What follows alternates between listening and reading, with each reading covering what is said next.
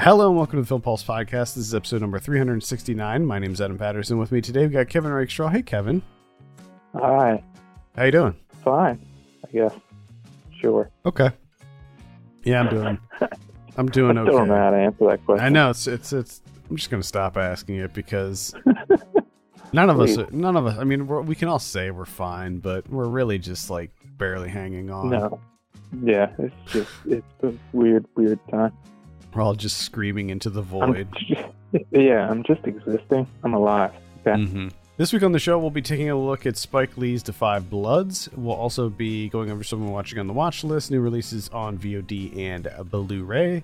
Thank you so much for joining us this week. Please remember to review us on iTunes if you get a moment. That would be super helpful. Uh, I don't really have any housekeeping bits this week. We're still trying to work out the Ryan watches a movie schedule, so we'll we'll report back on that as soon as we have it figured out. But I think we can just uh, dive right into our review. As I said, we're talking about The Five Bloods. This came out on Netflix on Friday, so it is available right now if you have Netflix. Directed by Spike Lee, I have a synopsis here. Four African American vets battle the forces of man and nature when they return to Vietnam seeking the remains of their fallen squad leader and the gold fortune he helped them hide. Kevin, we'll kick it off with you. What were your initial impressions of Five Bloods? Uh, initial impressions is this is surprising in a lot of ways. This one, you know, there's a lot of developments in this movie that I did not foresee. They were, you know, pretty surprising. Mm-hmm. nonetheless. Uh, so I never quite like settled in, you know, like it always kept you on your toes, which which was good in a way, because I did I really had no idea what to expect at any moment, you know, because this is a movie that has it's at times very lighthearted. Mm-hmm. There's a lot of comedy mixed in there. You got the, you know all the all the political facets to it and like the history lesson type deals. And then it's also really bloody. And there's a surprising uh, body count, which I was not Yeah. Like I was expecting in the flashback sequences that you know that take place in Vietnam during the Vietnam War. Okay, yes, I was fully expecting body count there, but I wasn't expecting a body count in the present day, and definitely not as high as it was. Yeah, I agree. Um, it, it's so funny as I was watching this, I was thinking about Spike Lee's directing style and just the really drastic tonal shifts that this movie takes. As you said, it begins very lighthearted, very fun. They're cracking jokes. You know, these are these are a bunch of guys who went through the shit together and they have this really sort of unshakable bond and they're reuniting after a very long time and in the place where they had so many memories it, they seem like brothers and they're just you know giving each other shit and making fun of each other and it's all very light very fun and then as you said there's these like it, it pulls a 180 and it gets really serious and really violent and um i think that a lot of other filmmakers wouldn't be able to pull off tonal shifts that are that drastic and have it work. But then I was thinking about like Spike Lee does this a lot. Like he always he will frequently do things in his movies that most directors just can't pull off. Like certain like certain things like when he breaks the fourth wall and and um all these other these like stylistic choices that he makes that I think if if pretty much any other director tried it, you would just be rolling your eyes and be like, "Ah, what is going on here? This just doesn't work." Sorry to cut you off, but the interesting thing, because I wanted to jump on that, you know, the fourth wall break where Delroy Lindo's character does his, his monologue. You know, you've seen that in so many Spike Lee movies that it's almost to the point now that when you watch a Spike Lee movie, you're essentially waiting for that, like that sequence to happen. And I have a feeling that you would uh, actually be like slightly disappointed if there wasn't a fourth wall break monologue somewhere within the runtime. Yep. You would you would feel cheated almost. That and the I guess it's a uh, and I apologize for probably not getting the technical term correct, but like the dolly shots that he does Yeah, he Uh, always does it where they're like floating towards you. Yeah. I, I get I think that would just be a dolly shot. I don't know if there's like a specific term for that type of shot. But at any rate, he always incorporates that, and I, anytime that shows up in a Spike Lee movie, it just it gets me every time. I'm just like, yes, yes. I don't. I love it too because it's such a simple thing. Like you know that they're just like sitting on a little platform and it's just being like rolled, but you're still like, oh, magic, love it. Yeah, I mean, he just he knows how to employ it. It's like when it's like in a Wes Anderson movie when he does the the slow motion with over the whatever song he chooses. And like whenever that shows up, I'm just like, "Yes. Yes." I'm like the Nintendo 64 kid when that happens. Getting back to Delroy Lindo and the, just the performances of everyone in this movie, I thought that uh, Delroy Lindo just absolutely crushed this movie. His role, uh, certainly the meatiest of of the characters, even though it was an ensemble piece. I think that Delroy Lindo's character was the most complex out of all of them, and he was just so fucking good in this. I mean, Yeah. he was just incredible, and I, I could say the same about Jonathan Majors, who we last talked about uh, in The Last Black Man San Francisco he plays David, who is uh, Delroy Lindo's character's son in this, and he he's just so good in this too. I mean, everybody everybody did an incredible job, but I think those two, at least for me, were were certainly standouts. Uh, Isaiah Whitlock Jr., of course, um, was incredible as well. Everybody was Yeah. though. Yeah, Clarke Peters. But you're Mhm. right. Del, I mean, Delroy Lindo. Like this is this is his movie. Mm-hmm. He definitely has his character is far more complex than everyone else. He has a lot more to do because he's he's dealing with you know a lot a lot more than what the other characters are dealing with, and uh, he definitely carries it. I think his his performance really really helps because also to get back to kind of criticizing this movie to a certain extent is is also for me uh, really messy. Like there's a lot going on in this movie. When it when it's working, when everything's like you know everything's working, engine's running, it's humming, it's fantastic. But then there's some choices here that just mm, do not work for me at all, and uh, it was it was a bit much. Because Mm-hmm. it was kind of you just like you're getting thrown around. Mm-hmm. like you know you would you, you kind of get into this little bit of a groove.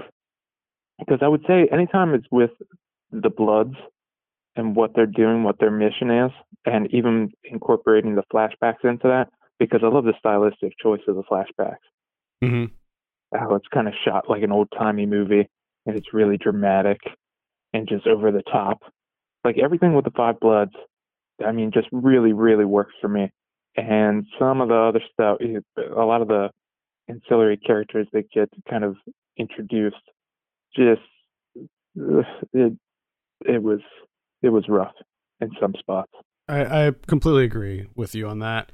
It's uh it is a war epic. You know, it's two hours and thirty five minutes long. It's not it's not a very light movie. It's not a breezy movie.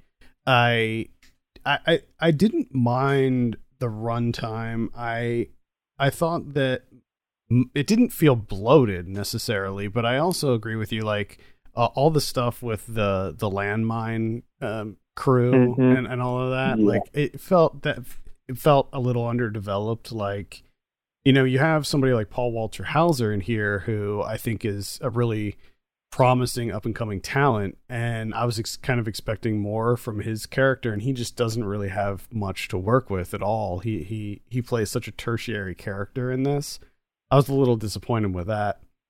So maybe I could have either just done without that or had some more development because at the end of the day I'm I'm just not entirely sure like what why their presence was even necessary in this.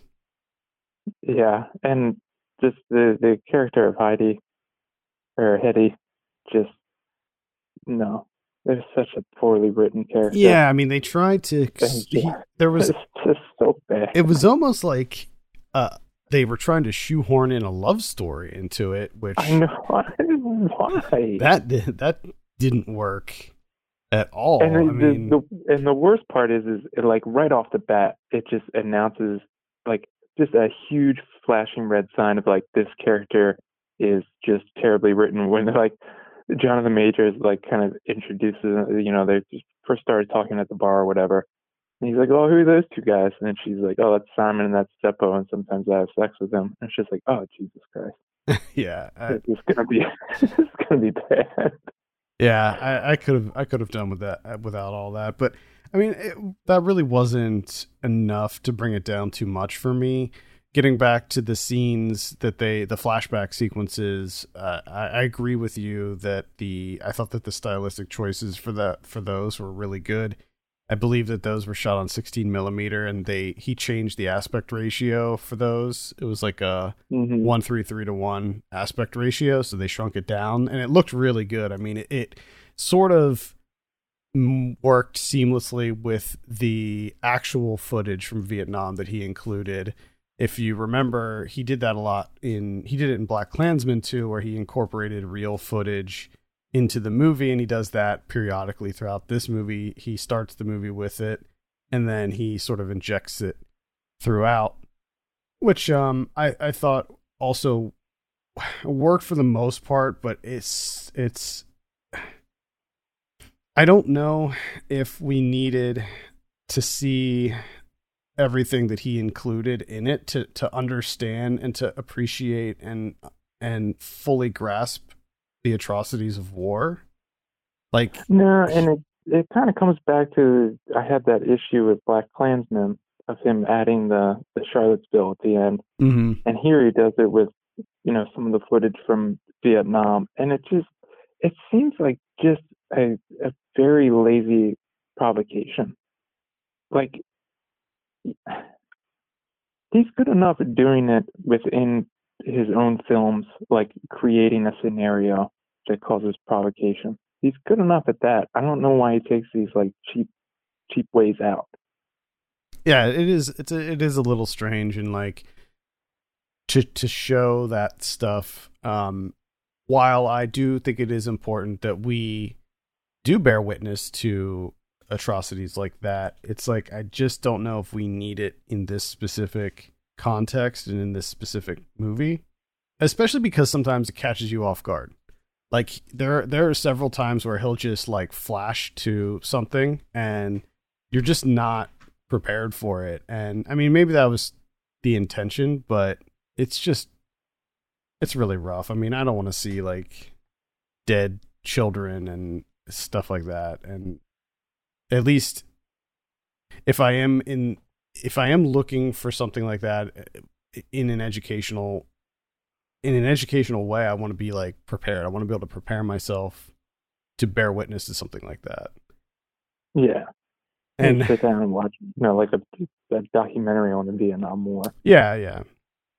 Um, but again, like, although I could have done without some some of that imagery, uh, it still didn't bring the movie down a whole lot for me. I still think that it was tremendously entertaining. I think it was well Mhm. written, and I think that there were a lot of really strong sequences in it.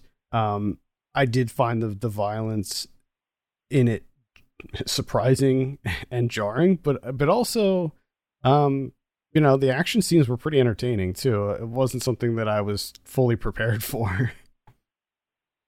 Yeah, yeah, I would, I definitely, and it it is kind of interesting and funny because they do kind of point out at the beginning of uh, where they're all kind of um, talking about like Rambo movies, and then at a certain point, it kind of becomes a Rambo movie, mm-hmm. Yeah, which I was, I didn't know, I like, I had no idea that that that that's where this movie was going to go. yeah. and it Uh, kind of caught me off guard. kind of caught me off guard, where it's just like, wait a second, the fuck am I watching? yeah, it, it it was yeah, it was definitely a surprise, but it was a welcome surprise. I I did I did enjoy it. I thought that I mean, yeah, I thought the action was was pretty pretty good overall. Yeah, was- and I mean, get back to the, some of the other stuff. You know, where you said it didn't really, you know, knock it down for you too much. I mean, it it didn't for me either, to a certain extent. But at the same time, it's one of those things that just feels like a missed opportunity because I, what you have here, like the good parts of it, right? It's just like something really, really, really good. And then you have these kind of unnecessary appendages to it. You just feel like if they weren't there, if I didn't have to deal with this shoehorned in love thing, which I don't even know if that was the intent of it because it just kind of dropped off out of nowhere. But then it kind of cropped up a little bit at the end and then just disappeared again. So I'm still just really kind of confused as to what that all all, all that was, the whole trajectory of that part of the the timeline. I'm just really confused. I think that everything else works on its own merits. You have um, there's a lot of conversations, a lot of history being taught to you in this. Um, that's something that that Spike Lee does in a lot of his movies that I think again is something that I don't think any and just any filmmaker could pull off by injecting these like history lessons into just basic dialogue between characters. Uh, I think that in in most instances, a conversation like that would feel really forced and unnatural and sort of a, a, like I don't know, I don't know, um, just fake. And for some reason, the way that Spike Lee does it it just it all really works. I mean, I, I, watched Bamboozled for the first time not not too long ago when it came out on, on Criterion, and he does that a lot in Bamboozled, and it just it works so tremendously well. Where you're watching a fictional movie, but you're getting so much more out of it than just like the simple entertainment. Yeah, and also like, what a time to release this movie. I mean I know that this was planned for a while, but holy cow! I mean, could it have come out at a at a more important time? Jeez. Oh yeah, yeah, yeah. And just to get back, to you know, just to comment on the kind of like the little the history bits, and then the you know the quick cutting in of like the the footage of whether it be you know the president or like the the the guy that was standing behind mm-hmm. president at the rally and stuff. Like I don't know, like you said, I don't think it would work it really in any other movie. Uh, I don't know if it 100% works in Spike Lee movies, but I feel like it does. like I, I just like I don't mind it. Yeah. And there's just I, I don't know. There's just something about like there's like an energy to it, but mm-hmm. at the mm-hmm. same time, I do. There is a part of me that realizes like this is really fucking corny, but I'm kind of into it. I don't.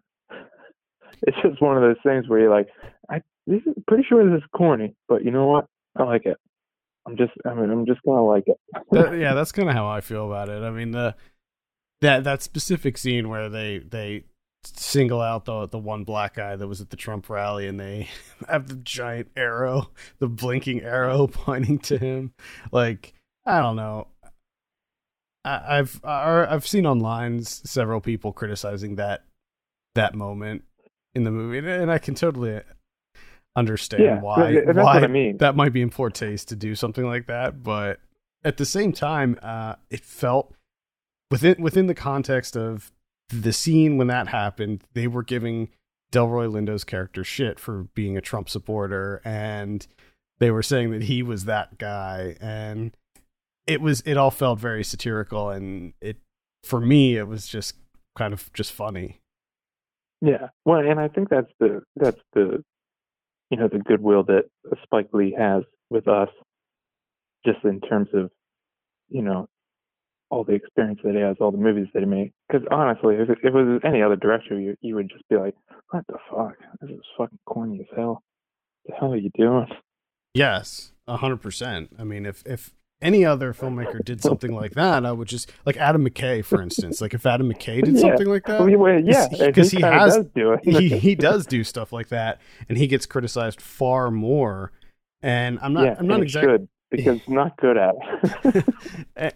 I, yeah, I think that's just what it is. Like I think that's that Spike Lee just he plays by his own rules, and what works for him just doesn't necessarily work for most other directors.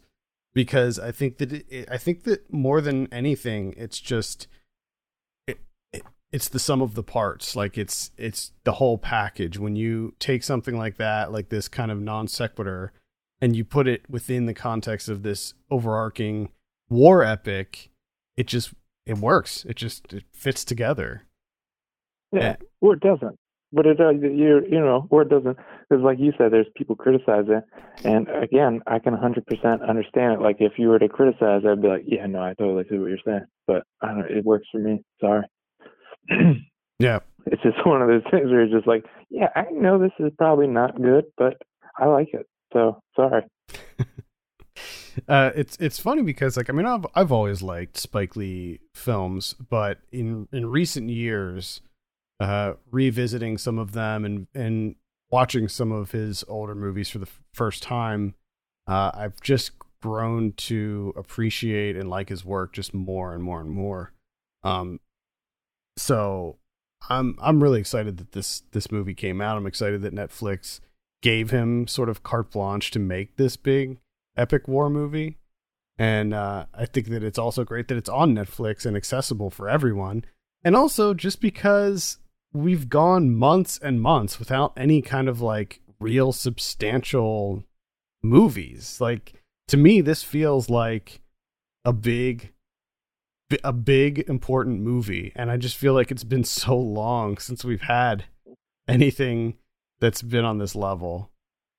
I just I think that makes me appreciate it even more. Yeah, I can see that. So that's the five bloods. Let's give it a score. What are you thinking out of ten on this one? I'm thinking like a like a seven. I'm gonna go with a seven. Yeah, I'm sitting. I'm sitting around a uh, uh, like a seven, seven and a half on this one. Certainly worth a look. Don't let the runtime. Oh, yeah. Don't let the runtime uh, scare you away either. I felt like the the runtime was it, it it didn't hinder it in any way. Like I, I wasn't really feeling the runtime on this one. No. It it it goes no. by pretty quickly. And yeah, I mean, if there's a if lot anything, to cover. Yeah, there's a lot going on in this movie, which is another thing. Like, how many different genres is this movie? Oh, it's a lot. You got the like. It starts off as like the you know, the kind of like the elderly men are going on a trip. They're doing their last hurrah type deal, you know, where it's very lighthearted comedy. These old guys, you know, and then you got like the flashback, you got the whole war movie thing going on, and then it becomes a Rambo movie. It's got the father son stuff. It's got, I mean, it's got, it's almost like every type of yeah. There, there's a, there's almost a heist aspect of it too with the gold. Yeah, and and then like the the landmine scene and just all all of that stuff. So yeah there's there's a lot. You know what it actually reminded me of? I was i was thinking about this movie as i was watching this was dead presidents. Remember dead presidents? Oh i need to rewatch that one. Uh, same here. I need to revisit that. movie when i was a kid. I yeah i loved dead presidents when i was younger. And that's that's another movie that it, it is a war epic. It takes place in Vietnam, but that is a movie that also encompasses a lot of other genres, um, especially when you know when you look at Dead Presidents. I mean, a whole a huge chunk of it takes place in the war, but an equal amount is there's the heist at the end, which is a very big set piece, and then there's all of the stuff like before and after the war in the like the neighborhoods, you know, the neighborhood drama that happens in that yeah. movie too. So when I look at how Dead Presidents is structured, I feel like it, it is in a lot of ways similar to Da 5 Bloods. It's also, um, you know, one of the few movies that that depicts the African American presence in Vietnam. Yeah. Check out Da 5 Bloods and then check out Dead Presidents if you haven't seen that. I definitely. Oh, God, I want to. I want to see Dead Presidents right now. I know. I was thinking about it like all day yesterday. I'm like, I got to see how that's available to watch because if I remember correctly, that's a very long movie too. But yeah, all I'm seeing is you can rent it for two ninety nine. Yeah, Amazon. Worth, that's worth it. Yeah, I mean that's not. Uh, apparently, there's a place that you can stream it called Hoopla. I don't know what the fuck Hoopla is. Yeah, probably just stick with Amazon. Let's move on and talk about someone we're watching. I think it's my turn this week. Uh, I'll kick it off with uh, another release that that came out this weekend. Uh, the King of Staten Island. This is directed by Judd Apatow. This is the one that we had uh, mentioned last week. It's the one that's uh, sort of inspired by the life of Pete Davidson. It stars Pete Davidson uh, from SNL, and uh, loosely based around his his life in in Staten Island. And um, you know, if you've seen a Judd Apatow movie, you've seen this movie. It's pretty much exactly what you would expect a Judd Apatow film to be. It is I would not classify it as a comedy. It's more of a it's a more of a dramatic comedy. So there's a lot of serious moments in there, but it is tremendously funny. Like there are there are a few times where I was just laughing out loud, just chuckling it up.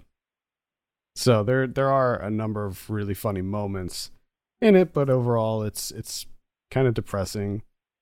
Uh Pete Davidson does a really good job, but he's just playing himself you know, so I think the jury's still out on Pete Davidson. I I, I think I need to see him in some other roles to really make a determination because he just I the the the two movies that he's in, he just basically plays himself. So can't really say much about that. I'm pretty sure that's all he can do. I don't think he can do I'm, Yeah, I'm just not. Yeah, I'm not sure what his range is, but you know what? It's it's it's he's really funny. So I mean, it it works works for him. Uh, Marisa Tomei is in it. She plays his mom. She's she's great. Bill Burr's in it. Plays the this guy who starts dating his mom. And uh, if you're not familiar with with the backstory of Pete Davidson, his father was a firefighter and actually killed in 9/11. So he has a lot of, you know, mental health struggles, uh, partially as a result of that. And uh, Bill Burr's pretty great in it too. Uh, Steve Buscemi's in it. He plays a firefighter. Steve Buscemi was a firefighter. Steve Buscemi was a firefighter. I think so. That is something that he did I'm, with his time on Earth. I'm pretty sure. Yeah, it says former firefighter. It's a little long. It's like 137 minutes, which is also pretty typical of of Judd Apatow movies. It's about a guy who's, you know, a man child, much like every other Judd Apatow movie. So it, you know, it it, all, it checks all the boxes, checks all those Apatow boxes, including the ones that uh, make it a pretty good movie. So I would give it a light recommend. That's The King of Staten Island. Not for you, Kevin. That's it's definitely not. Are you sure? I I do not think it is a Kevin Rakestraw movie. it is definitely not a Kevin Rakestraw movie. I will also mention that the the score is quite good in this one. And apparently, the cinema it's the same cinematographer that did There Will Be Blood. Although I did not notice any kind of like notable cinematography in it. you notice any shots that you're like, you know what this reminds me of? Yeah. There Will Be Blood. it's got a real There Will Be Blood vibe going, visually speaking. You know? Yeah, did did not uh, notice any kind of outstanding cinematography by Robert Elswit. The the wow. mu- the score is done by Michael Andrews, and he he's done like a ton of movies over the years. He does he's done a lot of comedies, but he also did like Donnie Darko and stuff like that. And it's just yeah. it's a good score. It's always interesting when they you know they get big time cinematographers like that to shoot a really like just visually boring, just pretty standard movie. It's just like why you could have gotten anyone to do that. I think. Yeah, this is. I would have saved a ton of money. This is the guy who did Good Night and Good Luck Nightcrawler, Punch Drunk Love. I mean, Velvet Buzzsaw. These these are all like Inherent Vice. These are all like really really visual movies. But how about that? Well, you know how I said like that movie's probably not for me. Movie movies aren't for me. I didn't watch anything else. all I watched was The Five Bloods. That's it. That's all I got. All right. I didn't watch shit. Uh, well, I barely even watch TV. I had a I had a relatively light week as well. I sort of just crammed everything in towards the end of the week. Um, I saw Warning Do Not Play. This is a movie that came out on Shudder this weekend. It is a Korean, a South Korean horror film about a, a director who is struggling to find her next project. And she hears about this like sort of urban legend involving a, a film that was accepted into this film festival, and apparently the film was shot by a ghost. So the yes. so the the movie is just about her investigating this film and trying to figure out like what the story is behind it, and she's trying to get a copy of it, and you know it, it has a bit of a ring vibe. There is there is sort of an unmistakable ring vibe the the ghost, the villain, if you will, is it's someone who was who was wronged and is getting revenge on on the living. In this case, it was an actress who was burned in a fire, burned to death in a fire in this like abandoned theater that that they were shooting a movie in. And you know, it's uh it's not great. There's some creepy moments for sure, uh, but it didn't really amount to much and it felt very dated. Like you mm. know you know after the ring came out and there were like a million clones it felt like this should have been one of those. So i don't know. The, the thing that bothers me about like movies like this there's there's a couple things. One thing is that they that they constantly f- give you flashbacks of things that you just saw. Like they're assuming that the audience is so dumb that you know when there's a revelation that we're not going to remember some clue that was given to them like five minutes ago. So they have to do this quick flashback to when she saw this like symbol or whatever, or this one person said something. And and to me it's just like frustrating. And then secondly, in all of these movies where someone and it, it doesn't it's not just Asian movies that that do this. American movies do this too. Whenever there's a person, a protagonist who is investigating something like a mysterious death or whatever, there's always like one crazy person who gives them some kind of cryptic warning mm-hmm. that mm-hmm. that only only increases the intrigue and curiosity of the person doing the investigation to make them dig deeper into it. So in this case, the the the director of the original film that was submitted uh he he finds her and he's like like don't don't pursue this. This is dangerous. You're gonna get hurt. Like don't do it. It's crazy. And it's like maybe she wouldn't like do you not realize that by doing that it's just gonna make them want to dig deeper into this? Like why yeah. don't why don't you just say like look here's what happened. I directed mm-hmm. this movie. A ghost took over killed the entire crew almost killed me. I went insane and now I'm an alcoholic because of this. Like maybe she wouldn't pursue it if you gave her the proper warning rather than just this cryptic like don't do it. They're going to get you you know it's so stupid. Yeah. But think of how many movies rely on that like the cryptic like yeah. So many movies rely on, and not just the horror movies, you know, thrillers where people won't just come out straight and mm-hmm. just say, like, oh, by the way, yep. uh, that's a really dangerous situation that I was just in. Stay out of it. Yeah, it's just any normal person in real life would just, uh, okay, yeah, I ain't getting into that. Yeah. I don't know. It's uh, it was just frustrating. So I can't really recommend that movie. If you have Shudder, I mean, it's on there. Uh, the other, the, the last one that I'll mention, this is one that I've been meaning to watch for like years, and I've just I missed the boat on it. But uh, it's a it's a found footage horror movie called As Above, So Below. And I did you see this movie? This came out in 2014. It sounds really familiar. No, no, but my wife did watch this movie. Okay, I remember her watching it. I, I, I didn't. Yeah, I could have sworn that we had like maybe maybe just a short conversation about this. Like maybe you were talking about you were gonna watch it or something. But at any rate, I finally watched this last night. The reason that I didn't watch this back when it came out in 2014 is during this time I was so done with the found footage genre mm-hmm. or style rather.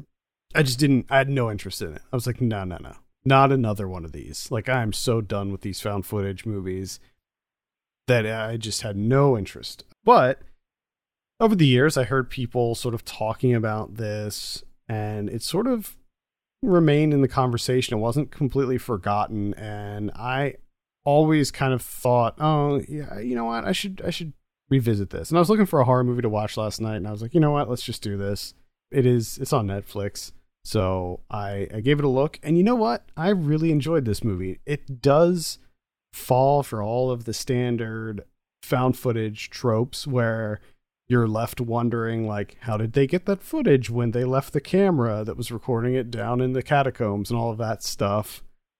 So there's like obviously it's it breaks all of the logic rules like so many of these movies do. However this story it was just really interesting in this one. Like i was really intrigued as to where this was going the whole time. It was almost like this um like da vinci code style movie where they're like going into museums and getting clues from artifacts and then trying to find maps and solve riddles and shit like that down in the uh in the Paris catacombs which I think you know the catacombs in Paris are inherently kind of fascinating on their own and the fact that this whole movie for the most part takes place down there. And and there's some genuinely creepy stuff that happens too.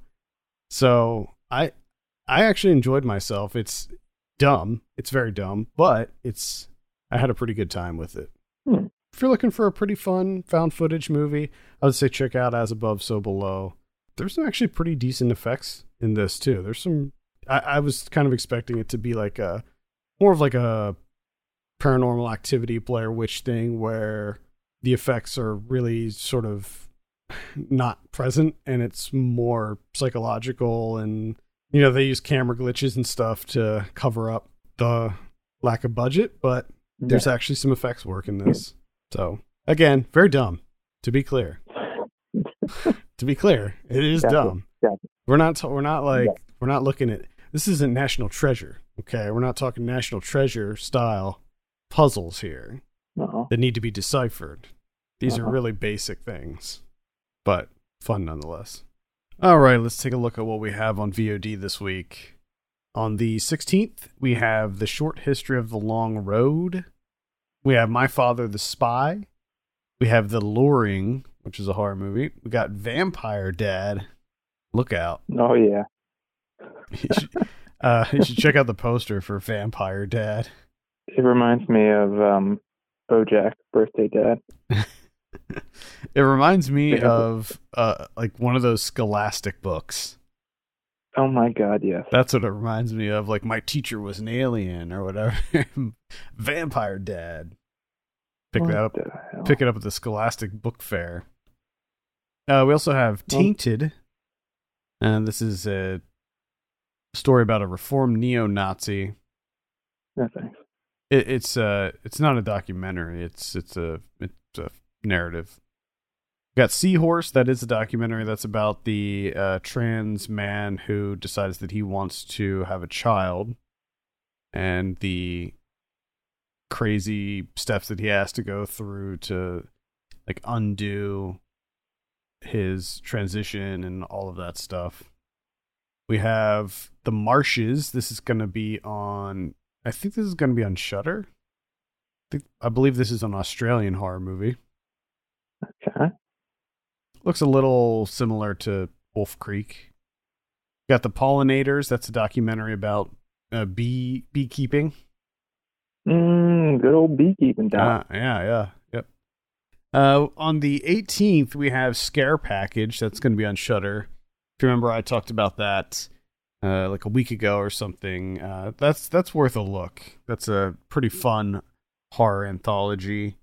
This was actually they premiered it at on this week's um this past week's last drive-in. So Mm, and it, it'll be on Shudder proper on the 18th.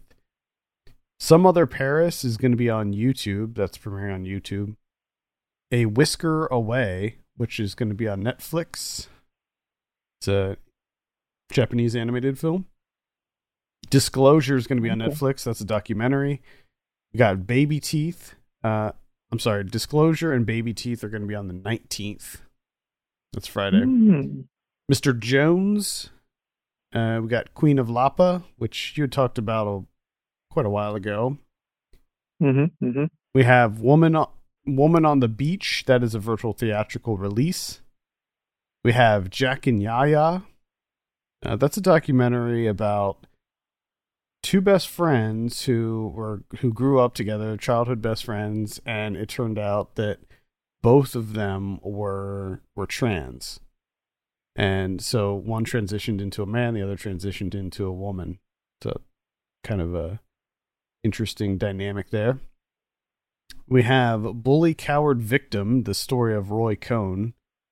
It's going to be on HBO. I Am Vengeance Retaliation. Oh man. I Am Vengeance Retaliation. Now, the, I'm looking at this title now. I'm wondering if this is some kind of sequel. Is this part of a series? Because it's I am What's the- ven- what's the, what's the I am Vengeance. vengeance colon retaliation. vengeance? I'm vengeance. So I'm wondering if that's part of the I am vengeance series, if there is such a Yeah, thing. uh, I would I would imagine because there's an I'm Vengeance from 2018. Okay, that must be it. There's also an I'm Vengeance from 2013, but I think that's enough. that's that's its own thing. This is a, a Stu Stu Bennett vehicle, I guess. Um, there's an I Am Vengeance from 2016. Is that all? Is that Popular title. is that also Stu Bennett? Because Stu Bennett is in the sequel so. here. Revenge Yeah, just doubled down.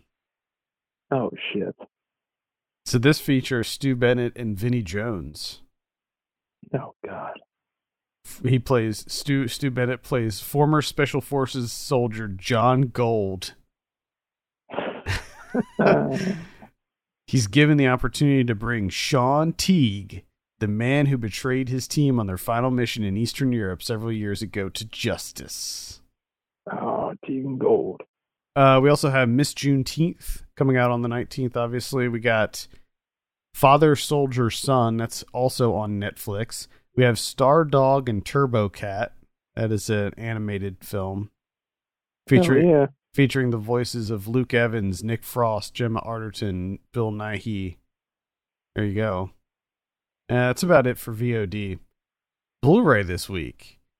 We have there's some kind of giant Columbia Classics box set that is in 4K.